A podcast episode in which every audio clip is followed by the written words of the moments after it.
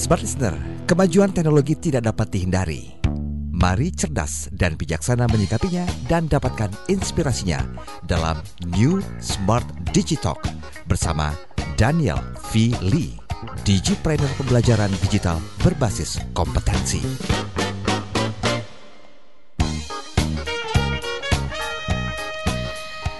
Hari-hari terus berjalan, smart listener dan juga sahabat yang bergabung, tetapi kemudian kadang kadang-kadang kita nggak uh, jeli begitu ya, bahwa perkembangan teknologi yang ada di sekitar kita ini juga menyeret kita dan kemudian menghilangkan sisi-sisi yang semestinya itu uh, ada di dalam kemanusiaan kita. Selamat malam smart listener dan juga sahabat yang bergabung, saya Nurlija dalam smart Digitalk ya New Smart Digitalk saya bersama dengan Pak Daniel. Selamat malam Pak Selamat Daniel. Selamat malam Selamat malam listener semuanya. Ya, kita ketemu lagi suaranya Pak Daniel ya. udah oke okay ya sedikit membaik. Mudah-mudahan hari ini hari terakhir itu batuk. Oh, Oke. Okay. Tiap malam dihajar dengan obat. Oh gitu, gitu ya. Waduh, oh, capek sekali. Luar biasa. Kalau batuk. Hmm, Oke. Okay. Baik, uh, smart listener dan juga sahabat yang bergabung sebelum kita bahas apa sih sebenarnya yang malam hari ini ingin kita cermati dan kita tajamkan, saya mau mengajak Anda untuk menyimak dulu apa yang sudah diproduksi oleh tim produksi kami buah pemikiran dari Pak Daniel. Kita simak bersama-sama.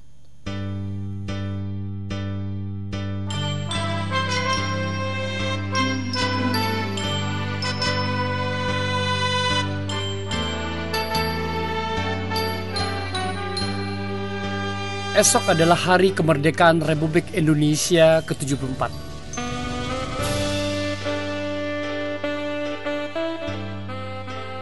Hashtag Indonesia Maju dan hashtag SDM Unggul menjadi tema besar bangsa Indonesia di dalam memperingati 74 tahun Indonesia Merdeka dan untuk mengisi satu tahun ke depannya menjelang 2020.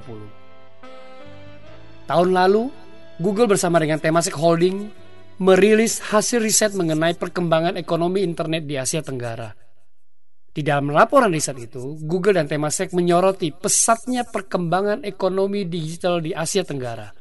Bahkan diprediksi nilai valuasi ekonomi digital di Asia Tenggara di tahun 2025 nanti akan mencapai 240 miliar US dollar.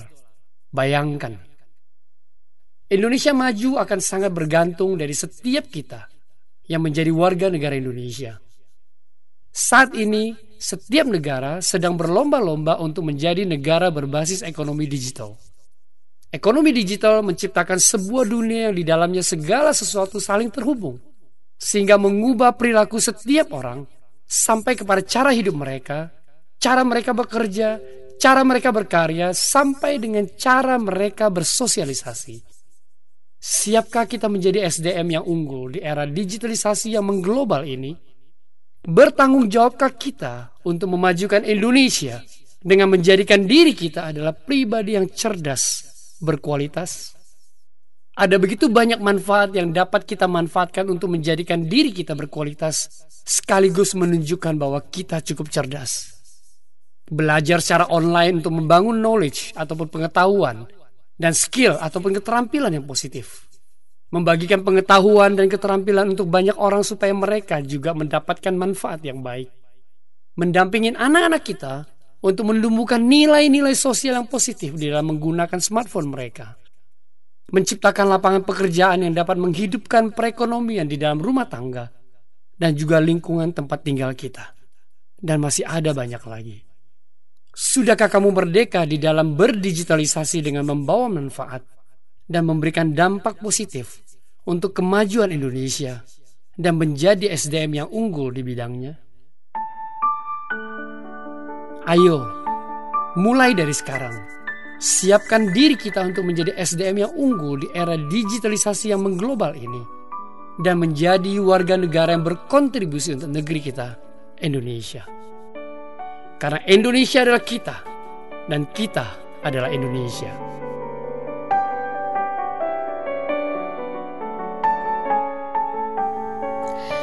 Oke, ini jadi terinspirasi dengan tema besarnya kemerdekaan 74 tahun Indonesia Merdeka ya. Betul. Indonesia Merdeka, SDM unggul. Okay. Indonesia maju. Karena Indonesia selama maju. ini kita menyorot sisi negatif dari mm -hmm. digitalisasi. Mm -hmm. Hari ini karena menyambut 74 tahun Indonesia Merdeka, saya ingin mengajak seluruh Indonesia, seluruh rakyat Indonesia melihat begitu banyak hal-hal positif yang bisa kita lakukan sebenarnya. Oke. Jadi hari ini kita bicara positif-positif aja. Kemarin Eh, juga positif, nggak ada yang negatif kok gitu. Memberitahukan bahwa ada sesuatu yang perlu diwaspadai itu bukan negatif Ya. loh. Maksud saya eh, dari kasus-kasus yang timbul Oh, oke. akibat dampak negatif. Hmm. Sekarang dampak positif yang mau Dampak kita ang- positif, eh, oke. mau kita angkat, mau kita bicarakan. Baik, tadi pertanyaannya adalah siap nggak sih gitu ya? Yes. Eh, memang harus bentuk kesiapan yang seperti apa sih mungkin di dikasih pandangan awal dulu gitu. Sebesar apa kemudian era digitalisasi itu kalau menurut eh, Pak Daniel eh, sehingga kemudian itu membutuhkan kemampuan SDM yang eh, mumpuni begitu. Oke, sangat menarik. Ketika di insert bagian awal tahun 2025 itu sebentar lagi loh, enam tahun loh dari sekarang, dari bisa sekarang, mencapai betul. 240 miliar. Wow, US dollar ya, Ya. bukan rupiah. Ya. Itu satu opportunity yang sangat besar buat seluruh rakyat Indonesia untuk ambil bagian. Nah, di sana kita melihat bahwa seberapa siap kita mempersiapkan diri kita untuk menjadi SDM yang unggul. Satu bulan ini saya mencoba MRT yang ada di Jakarta. Memang saya punya beberapa pengalaman di negara lain bahwa ketika kita transportasi umum dan sebagainya, ternyata kalau kita berdiri di HI ya, saya tercengang juga gila. Dalam waktu yang sangat singkat Indonesia tuh luar biasa banget dengan ikon uh, Jalan Sudirman yang luar biasa sekarang kayak gitu. Pertanyaannya, kenapa masih banyak orang-orang kita sendiri? Tidak bisa merawat, tidak bisa memelihara, bahkan tidak bisa melakukan uh, kontribusi hal yang kecil, membuang sampah, Sampah, misalnya, ya, ngantri. tidak meludah sembarangan, Betul, betul, ngantri. Saya naik MRT kemarin ada ambasadornya, dia udah teriak nih, perhatikan yang bagian naik, yang jalan terus sebelah kanan, yang berhenti sebelah kiri, pada dia malah tersenyum. Nah itu yang mem- membuat saya mengulik bahwa siap nggak sih orang Indonesia menghadapi sebuah kemajuan? Mm-mm. Itu yang konvensional, Ola. Mm, Oke. Apalagi sekarang digital sekarang kita lihat untuk Ya, mengglobal sampai ke seluruh pelosok tanah air. Nah ini yang harus kita lihat bahwa seberapa jauh kita siap menghadapi itu. Kita menjadi orang yang berkontribusi di negara kita Mm-mm. atau hanya nebeng di negara kita untuk maju. Oke. Seperti itu. Oke. Nah, saya ingin mengajak seluruh rakyat Indonesia mendukung visinya Pak Jokowi. Yang kedua ya, itu menjadi SDM yang unggul. Sebenarnya yang diuntungkan bukan Pak Jokowi atau siapa pun. oke. Kalau saya atau Ola atau masing-masing kita menjadi unggul, kita yang punya nilai jual. Mm-mm. Kita yang luar biasa seperti itu. Iya. Seperti itu, Ola. Baik, ini ini menarik kalau tadi eh, Pak Daniel mengatakan bahwa sebenarnya kalau yang unggul kita yang yang untung bukan Jokowi tapi kita sendiri ya. Yes, Dan tadi Pak exactly. Daniel mengatakan bahwa ini sebenarnya kita siap nggak sih dengan Ya. kemajuan itu yang konvensional ya. Ya. Itu pertanyaan yang sama yang eh, diajukan ketika saya meeting juga bersama dengan Teman-teman. eh, direksinya Badan Usaha Milik Daerah, Oh, oke. ya, yang kemudian membantu percepatan pembuatan MRT, Ya. LRT dan Ya, sebagainya. Eh, ada rencana nih membuat stadion yang kelasnya tuh kayak kelas eh, stadion kayak Manchester United gitu. Wow, keren banget ya. Maaf. Terus saya bilang Pak itu nggak nggak terlalu keren gitu ya. Iya. Eh, maksudnya eh, apa kita udah benar-benar siap? Nah eh, beliau juga mengatakan hal yang sama. Benar. Oleh karena itu makanya kita akan berkolaborasi nanti Betul. Eh, untuk eh, terus menginspirasi masyarakat Indonesia Untuk khususnya Jakarta betul. untuk mempersiapkan itu karena kalau nggak pernah dimulai katanya kita nggak akan pernah siap. Betul. Katanya seperti betul. itu. Harus dimulai memang. Harus dimulai. Harus dimulai. Oke, eh, Pak Daniel nanti kita sambung ya perbincangannya ini seru banget Seru karena banget. saya em, penasaran kalau dari sudut pandang Anda yang menggeluti dunia digital, apa sih sebenarnya yang harus disiapkan untuk menjadi SDM yang unggul Betul. begitu ya. Betul. Tetap bersama dengan kami Smart Listener dan juga sahabat yang bergabung, kami akan jeda dan Anda boleh kasih pandangan Anda sendiri ya. Menurut Anda untuk menjadi SDM yang unggul, kita unggul nih masyarakat Indonesia dengan SDM dengan eh, kemaj- dengan jumlahnya yang berlimpah jumlah Jumlah, SDM-nya gitu ya. Apa sebenarnya yang harus dipecut gitu? Apa yang harus di semakin ditajamkan? Ya. Anda boleh kasih komentar silakan di 0812 11 12 959 sekali lagi di 0812 11 12 959. Tetaplah bersama kami. New Smart Digitalk bersama Daniel Fili.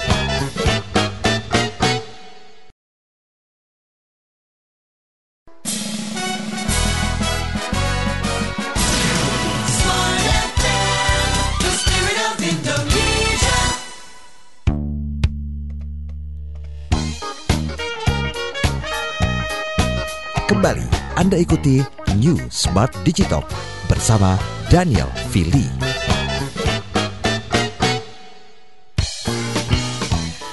Smart listener dan juga sahabat yang bergabung bersama dengan kami. Ah, Kadang-kadang kita suka eh, underestimate ya terhadap Indonesia sendiri gitu ya.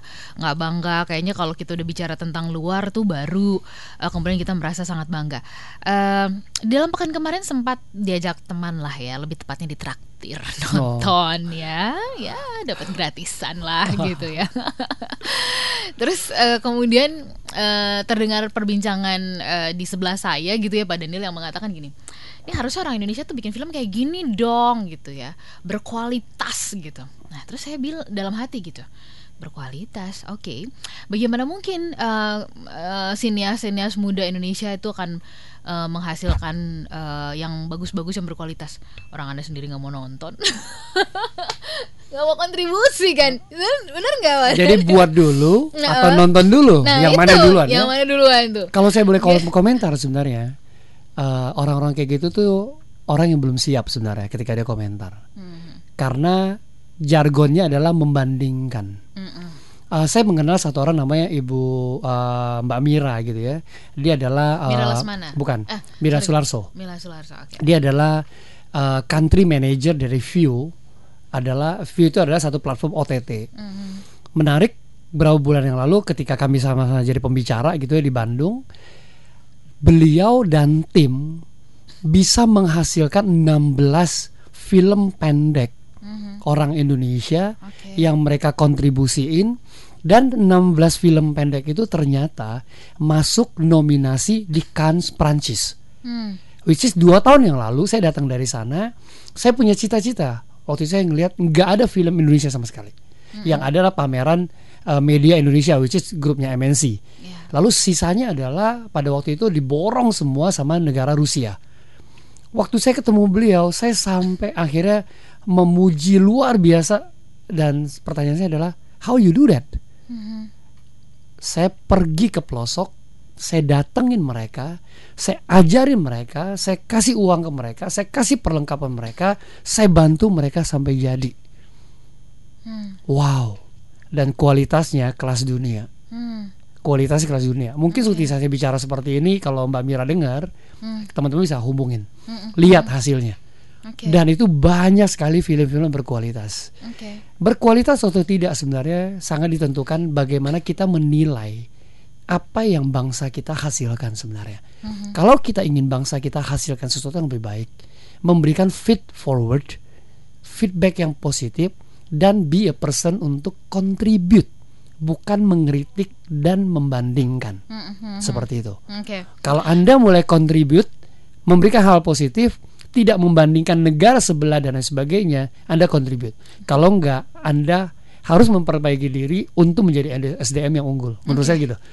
Ya, point maksudnya, aja ya. eh, untuk kontribusi kita nonton aja gitu ya, yang mungkin tiketnya harganya lima puluh ribu begitu barangkali ya, Ya. termurah begitu ya. Ya. Kita nggak mau, Ya. ya berarti kita nggak mau juga membantu mereka untuk menjadi lebih baik kan, punya Ya. penghasilan dari dari film Ya. yang mereka buat. Oke. Pak Daniel, saya em, ingin Mbak Daniel tajamkan, kita Hmm. ingin belajar dan tolong sharingkan kepada kami. Sebenarnya yang dimaksud dengan SDM yang unggul tuh apa sih? Barangkali ini kan jargon yang sedang digaungkan oleh pemerintah. SDM unggul, SDM unggul. Itu apa SDM unggul? Oke, menarik nih SDM unggul karena ini memang sebenarnya bidangnya saya. Mhm. Saya bergerak di bidang digitalisasi untuk membangun konten pembelajaran yang basisnya kompetensi. Oke. Nah, saya hubungkan dengan SDM yang unggul itu adalah seseorang yang punya kompetensi. Hmm. Dengan kata lain bahwa dia berkompeten. Dia berkompeten dalam artian dia punya knowledge ataupun pengetahuan tentang apa yang dia sedang kerjakan atau apa yang dia mau kerjakan. Dan yang kedua, dia punya keterampilan ataupun skill tadi. Nah, yang ketiga menarik nih. Dia punya attitude atau ability yang mendukung kedua hal tadi. Mhm. Nah, ketika kita bilang unggul karena dia punya kompetensi, punya nilai jual dalam diri mereka seperti itu. Mhm. Nah, sekarang itu diangkat menjadi sebuah jargon atau hashtag itu semuanya ngingetin kita, recall lagi bener nggak sih saya menjadi orang yang unggul. Kata unggul kan bibit unggul.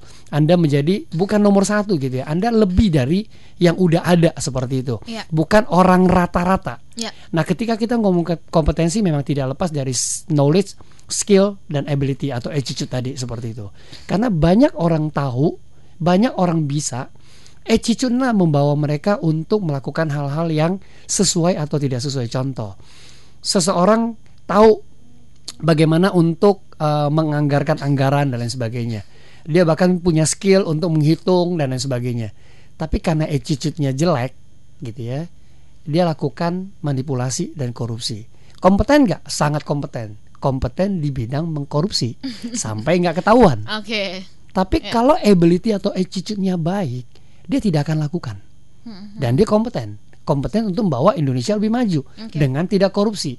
Ya. Menyalurkan dananya dipakai dengan baik dan benar seperti itu. Ya, Itu. ya, ya, oke. Itu definisi unggul. itu definisi unggul ya. Jadi sebenarnya de- eh, ada tiga hal ya. Yang pertama kompetensi ini berarti dari ini Kompetensi. berkaitan soal hard skillnya begitu Yes. ya.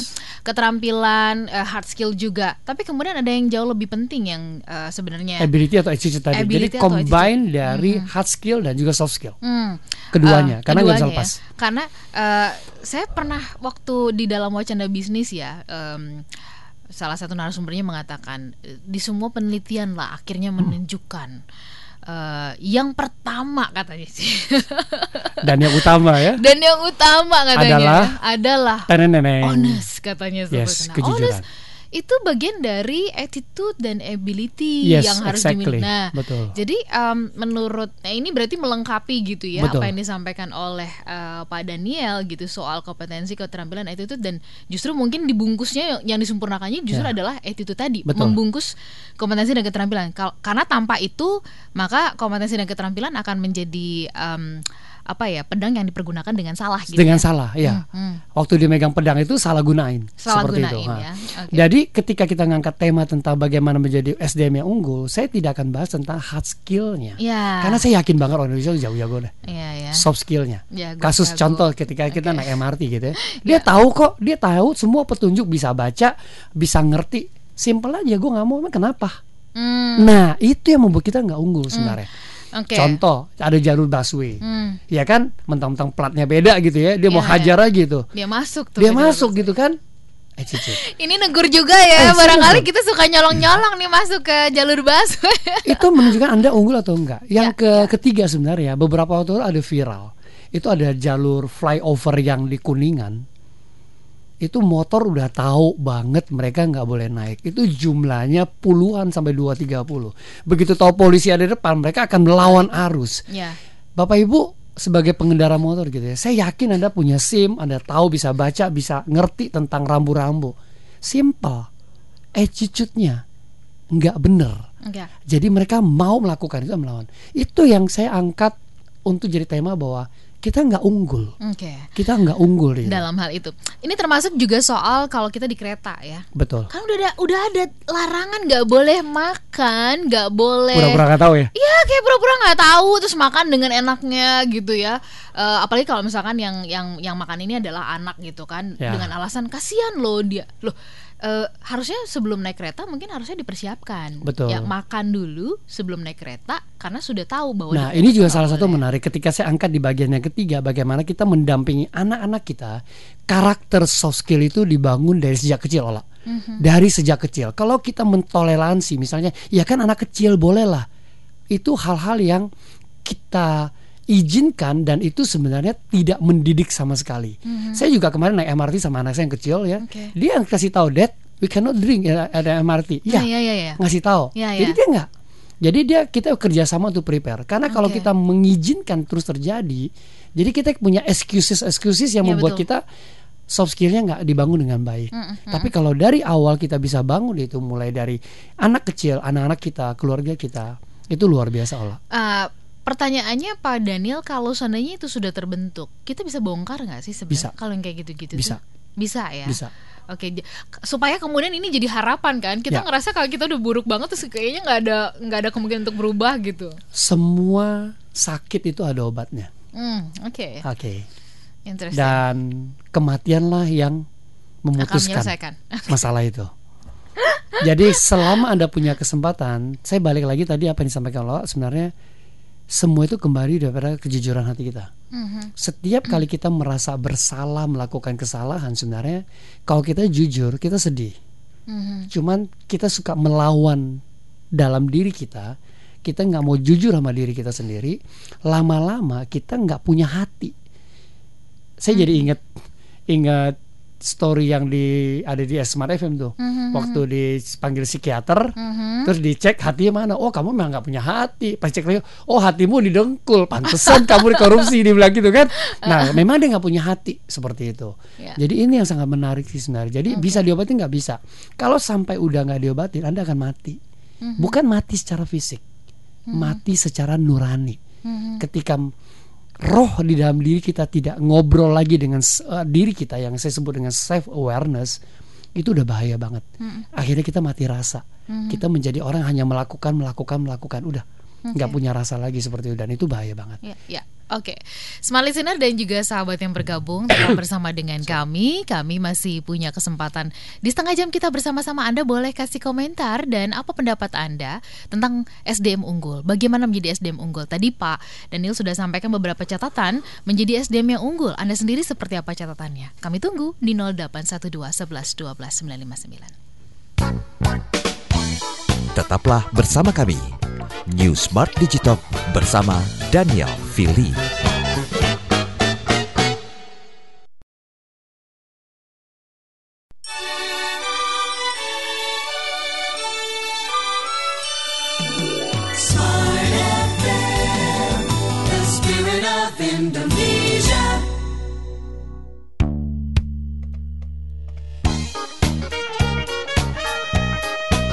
Kembali Anda ikuti New Smart Digital bersama Daniel Fili.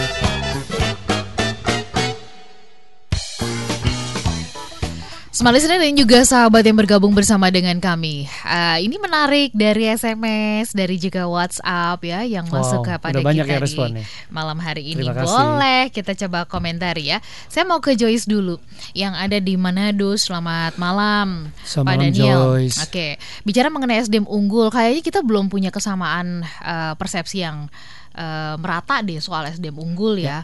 Kan SDM kota sama desa tuh sering kali suka dibanding-bandingkan, ya kan?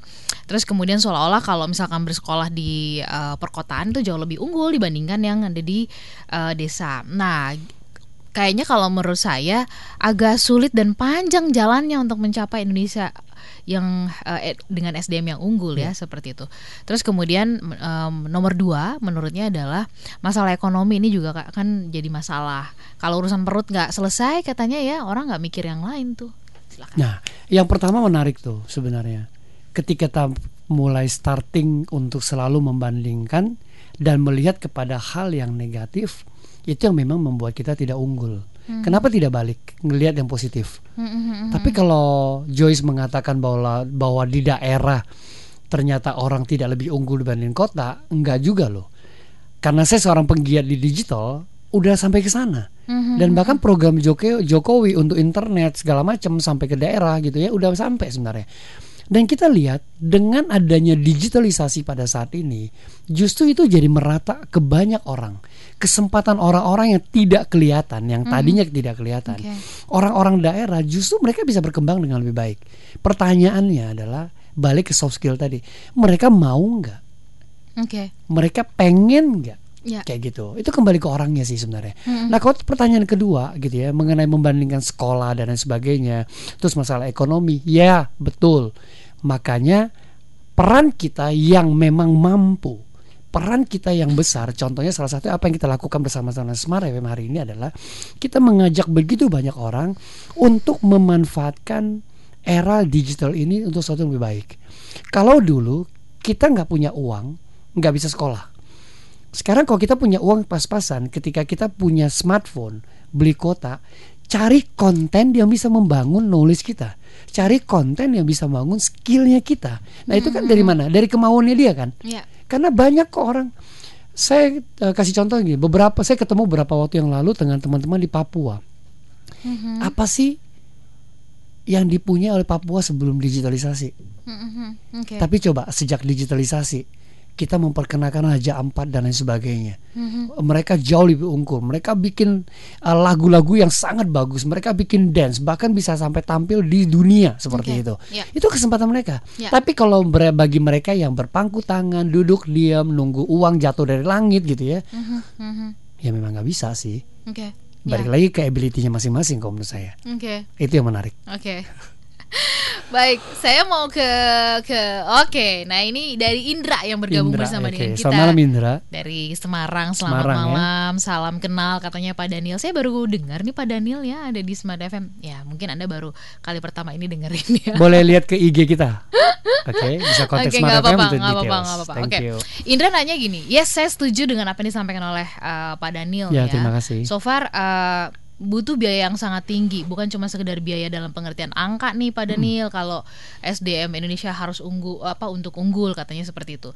Butuh kesadaran dari semua lini, termasuk juga dari keluarga. Karena kalau menurut uh, Indra yang paling krusial untuk membentuk SDM unggul itu dimulainya dari keluarga. Betul. Gimana Jawaban itu, komentar? betul.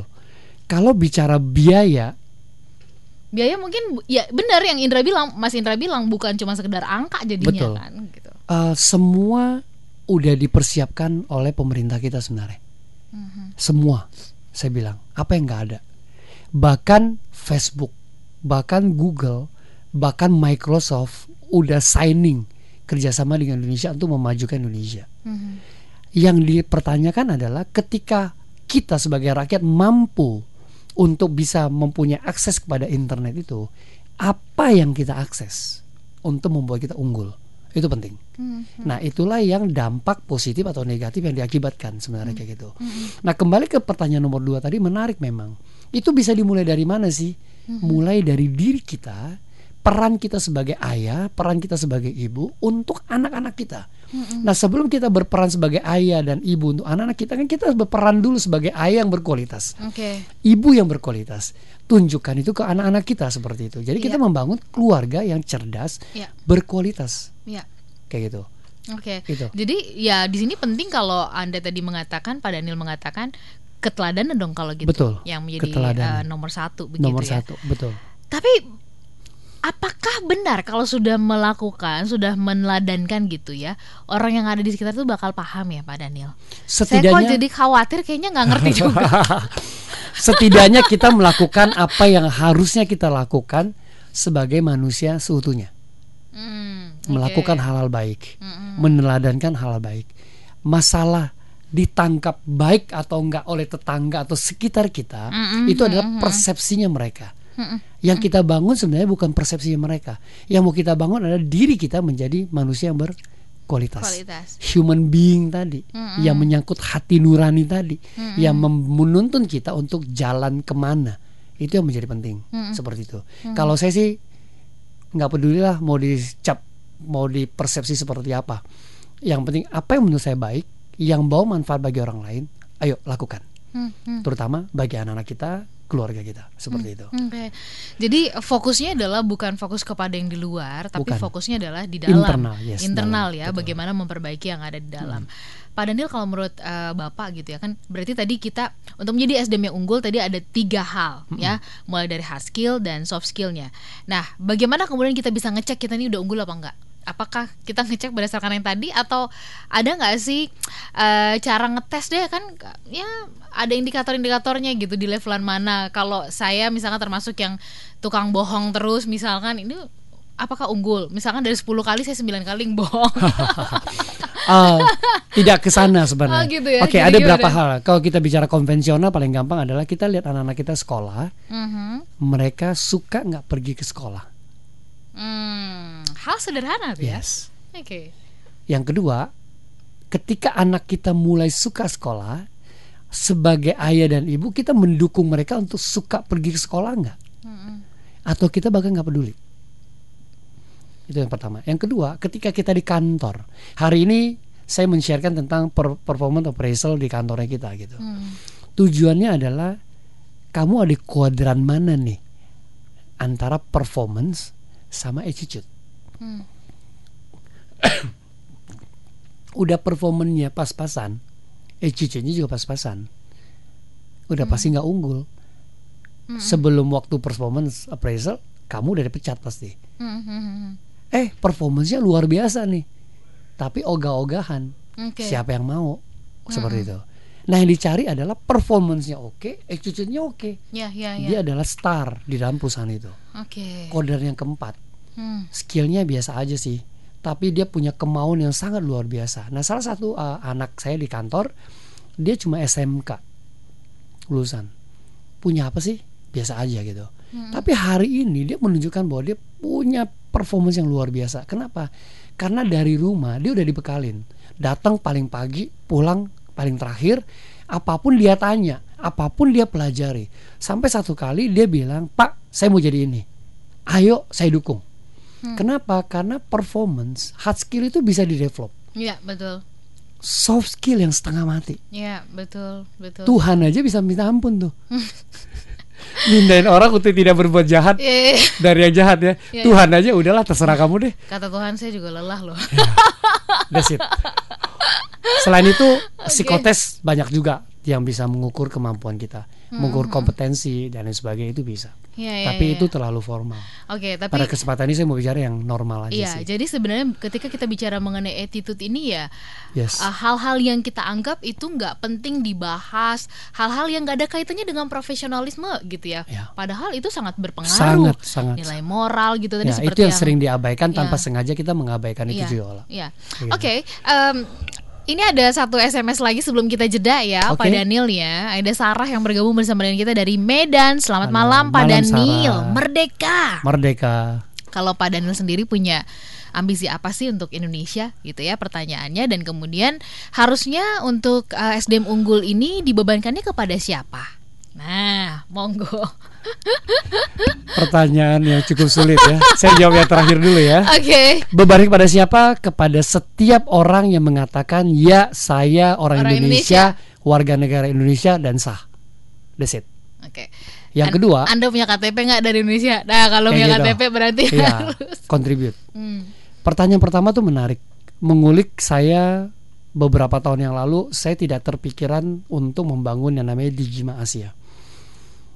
Misi saya adalah mencerdaskan kehidupan bangsa Indonesia dengan kontribusi ke korporasi-korporasi untuk menciptakan SDM yang unggul. Mhm. That's why Digima Asia dibangun adalah sebuah perusahaan yang bergerak di bidang pembelajaran. Kita ngerekrut seluruh orang Indonesia membangun kreativitas, menghasilkan konten-konten yang bisa membangun knowledge, skill dan juga attitude tadi. Makanya kita based on kompetensi base. Kita juga menyiapkan platform untuk membantu perusahaan-perusahaan supaya mereka bisa dengan mudah menjangkau seluruh peng- employee mereka di setiap daerah seluruh Indonesia seperti itu. Salah satu bentuk yang paling positif yang telah kami hasilkan adalah kami membantu Indonesian Corruption Watch membuat akademi anti korupsi. Kita membangun platform, bangun konten. Tadinya saya takut sekali tuh. Ada nggak ya mau belajar gitu ya? Materinya berat banget kayak gitu. Begitu dalam waktu tiga bulan kita launching dengan Bung Adnan waktu itu, animonya luar biasa sampai kita tutup karena saking banyaknya. Dalam satu tahun ulang tahun, kita Oke. telah menghasilkan lebih dari 4.000 orang belajar secara online untuk menjadi penggerak-penggerak anti korupsi. 1000 plus-plus dari mereka certified untuk menjadi orang-orang contribute ke setiap daerah ASN, KA dan lain sebagainya, guru dan lain sebagainya untuk menjadi pribadi-pribadi yang memberantas korupsi seperti itu. Dan itu luar biasa sekali. Di lain itu ada berapa yang mungkin saya tidak bisa sebutkan Oke. menjadi klien kita dan itu udah menyebar ke seluruh Indonesia. Jadi kami berkontribusi dengan membangun konten-konten yang membawa manfaat bagi orang lain. Tanggal 17 besok kami juga akan melahirkan sebuah konten video yang kami combine dengan 3D animation untuk mengingatkan kembali bahwa Indonesia punya siapa? Oke. Harusnya punya kita. Oke. Jangan kita gerogotin itu. Oke.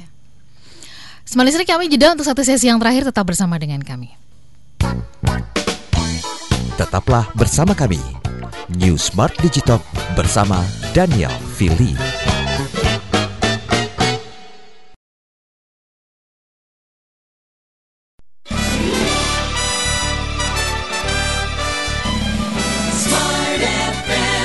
the spirit of Indonesia.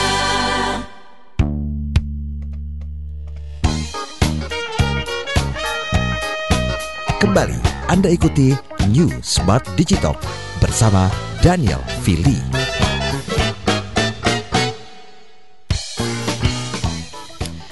Semalisana dan juga sahabat yang bergabung bersama dengan kami, um, Anda tengah menyimak program yang saya yakin ini akan terus mengingatkan kita ya berkaitan dengan bagaimana menjadi SDM yang unggul bersama dengan Pak Daniel di 74 tahun Indonesia Merdeka. Ada banyak yang sudah memberikan catatan-catatan menarik ya. Ini saya mau ke Pak Handoko yang bergabung bersama kita dari Surabaya. Selamat malam. Selamat malam Pak Handoko dari Surabaya. Oke, ya. Menurut Pak Handoko, ini sekarang ini boleh dibilang banyak banget loh uh, SDM SDM Indonesia yang unggul-unggul nih, Pak Daniel ya. Kayak misalkan uh, yang punya Tokopedia ya. Uh, terus kemudian uh, berbagai aplikasi yang sekarang ini dikembangkan oleh anak bangsa Betul. untuk petani, untuk nelayan dan sebagainya. Betul, Kalau menurut sekali. Pak Handoko itu bagian dari keunggulan SDM kita. Betul. Nah, yang perlu dijaga adalah supaya tetap eh, cinta tanah air dan berdasarkan Pancasila katanya. Ya. ya. Silakan Pak Daniel komentarnya. Ah, setuju banget dengan Pak Handoko. Jumlahnya masih kecil. Eh, Masih 0, sekian persen. tidak bisa memberikan pengaruh banyak gitu. Pengaruhnya udah hampir seluruh Sudah kedengeran ya. nasional dan dunia bahkan. Mm-mm. Kayak Tokopedia. Mm-mm. Kayak apa Bukalapak seperti itu. Pertanyaannya, bisa nggak kita bikin punya 100, seribu? Mm-mm. Masa kita kalah dengan Cina? Mm-mm. Kayak gitu. Bisa harusnya. Mm-mm. menjamur seperti itu. Yang saya harus ingatkan adalah setiap orang memang punya kepentingan, Mm. tapi kepentingan rakyat, kepentingan umum lah harusnya yang didahulukan, Oke. bukan pribadi. Ya. Itu salah satu bentuk Anda menjadi SDM yang unggul. Seperti itu. Mm-mm. Hashtag ini digaungkan oleh Pak Jokowi memang tujuannya untuk membangun bangsa kita Indonesia yang lebih maju. Artinya lepas dari kepentingan pribadi adalah kepentingan umum. Jadi kalau Pak Handoko udah melihat ada yang dila- dilakukan oleh Bukalapak dan lain sebagainya, yuk masih banyak lagi kok yang kita bisa lakukan. Terutama message saya adalah start dari rumah anak-anak kita. Karena beberapa hal yang lalu kita bicara banyak sekali dampak-dampak yang negatif dari digitalisasi yang mengglobal ini. Dan kalau kita bisa mulai dari rumah, kita bangun SDM keluarga yang unggul untuk menjadi bagian daripada masyarakat Indonesia yang unggul dan Indonesia bisa maju. Oke. Karena kita bisa menyeleksi. Ya. Contoh, belanja jangan dari Cina semua barangnya. Hmm. ya kan kalau dari online shop kan rata-rata coba kirim ya. Kita perhatiin nggak? Kenapa kita nggak mendukung lokal produk? Mm-mm. Bagus loh lokal produk tuh banyak banget Yang bagus-bagus ya. Yang bagus-bagus. Mm-mm. Buktikan kalau kita cinta tanah air, pakai produk Indonesia. Jangan-jangan juga sebenarnya banyak loh produk-produk yang dibawa ke luar negeri, dibawa ke Indonesia terus dikasih Ada. merah. Salah satu ya? handphone yang terkenal di kita kan Aha. supaya bisa dijual dibawa keluar dulu, Mm-mm. dicop, Oke. bawa balik lagi. kan nipu diri kita sendiri kan ya. Maaf saya mengatakan seperti itu karena kadang-kadang kita lebih suka seperti itu. Kitanya gitu. Kitanya ya. gitu. Iya, iya. Kalau Indonesia apa sih? Mm-mm. Kayak gitu. Tapi banyak loh sepatu, kaos kita tuh yang dicintai oleh banyak orang. Mhm. Salah satu ya produksinya uh, Mbak Nilu Jelantik Mhm, mhm, itu udah Hollywood yang make. Orang Indonesia. mhm.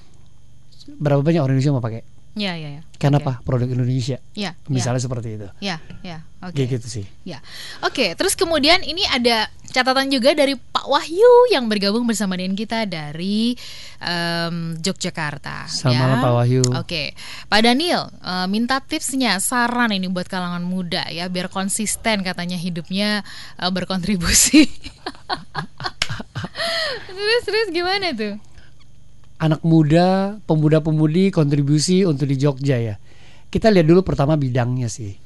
Kalau Anda student atau pelajar, pakai waktu belajar Anda semaksimal mungkin untuk menjadi pembelajar yang baik, Mhm, menghasilkan nilai-nilai yang baik, menghasilkan karakter-karakter yang baik. mhm. Kalau anak-anak muda yang mau jadi digital entrepreneur atau jadi businessman dan lain sebagainya, pikirkan bagaimana memajukan bangsa ini Oke. dengan membawa manfaat bagi banyak orang lain. Pikirkan sesuatu yang bisa memecahkan masalah yang sedang dihadapi oleh bangsa ini seperti itu. Lalu kalau bagi kita yang udah jadi profesional, udah bekerja gitu ya, jadilah pribadi-pribadi yang bukan hanya contribute untuk perform tapi membawa dampak perilaku yang baik bagi lingkungan kerjanya. Kenapa?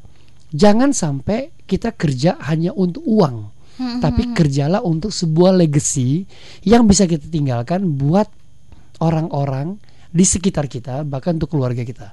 Itu menjadi penting. Jadi mulai aja dulu dari sekarang. Hal paling kecil mulai dari keluarga kita, lakukan hal-hal yang baik, cintai bangsa ini dengan kita memelihara apa yang kita punya di lingkungan kita seperti itu. Oke. Baik, Pak Daniel, eh, catatan terakhir sebelum kita akhiri perbincangan ini gitu ya. SDM unggul cita-citanya nggak terlalu tinggi karena sebenarnya kita sudah eh, banyak punya SDM unggul begitu ya. Dan eh, apa saran untuk kita semuanya ingat besok nih hari ulang tahunnya negara kita sendiri gitu ya. Ya. Mungkin mengingatkan kita masing-masing dulu lah sebelum kemudian kita berkontribusi banyak. Silakan. Oke. Untuk besok kita merayakan 74 tahun kemerdekaan kita. Coba jujur sama diri kita sendiri. Saya numpang hidup di Indonesia atau saya sedang berkontribusi untuk Indonesia. Tidak perlu dimulai dari hal yang besar, tapi mulai dari lingkungan keluarga kita, di lingkungan tempat kita tinggal, lingkungan tempat kita sekolah, lingkungan tempat kita bekerja, ataupun lingkungan di mana pun kita ditempatkan untuk berada, supaya kita melihat melihatnya untuk orang lain, melihatnya untuk membawa manfaat bagi orang lain, bukan diri sendiri seperti itu. Satu, kedua, kalau sekarang kita suka membanding-bandingkan, berhentilah untuk membanding-bandingkan. Dibalik, apa yang saya bisa lakukan untuk negara ini? Kalau ada film Indonesia, jadilah orang yang pertama kali beli tiket untuk nonton. Kalau ada film-film yang berkualitas di Indonesia, jadilah orang-orang memberikan komentar-komentar bermanfaat. Ketika Anda bersosialisasi melalui Instagram, melalui Facebook, melalui media sosial lainnya, mulailah menggunakan konten-konten yang membangun orang baik secara moral, skill ataupun secara pengetahuan buat mereka. Sehingga kita bisa melihat begitu banyak konten positif yang disebarkan, orang mulai berpikiran hal-hal yang positif. Kalau ada sampah di jalan, turutlah untuk memungut. Kalau ada orang-orang yang salah jalan, turutlah mengingatkan. Jangan apatis. Mulai aware apa yang dilakukan oleh orang lain adalah dilakukan untuk bangsa kita sendiri. Seperti itu. Oke, terima kasih Pak Daniel kalau sudah mengingatkan kita semuanya. Kita harus pamit minggu depan kita akan Cepat sekali ya waktunya. Ya ya dan em, tema minggu depan pasti tidak kalah seru dari malam hari ini ya kita janji nih. Iya, harus dong, harus. Oke, selamat merayakan Indonesia Merdeka 74 tahun Indonesia Merdeka Bangga karena kita adalah orang-orang. Indonesia yang dianugerahi eh, tanah air yang luar biasa Betul. Sehat-sehat untuk Pak Daniel segera pulih ya Terima kasih, Ola. Saya Ola Nurlija Saya Daniel, Smart, Smart Digital, Digital, membangun membangun manusia sosial sosial, cerdas, cerdas, berkualitas. Anda baru saja mengikuti New Smart Digital. Inspirasi untuk cerdas dan bijaksana menyikapi kemajuan teknologi.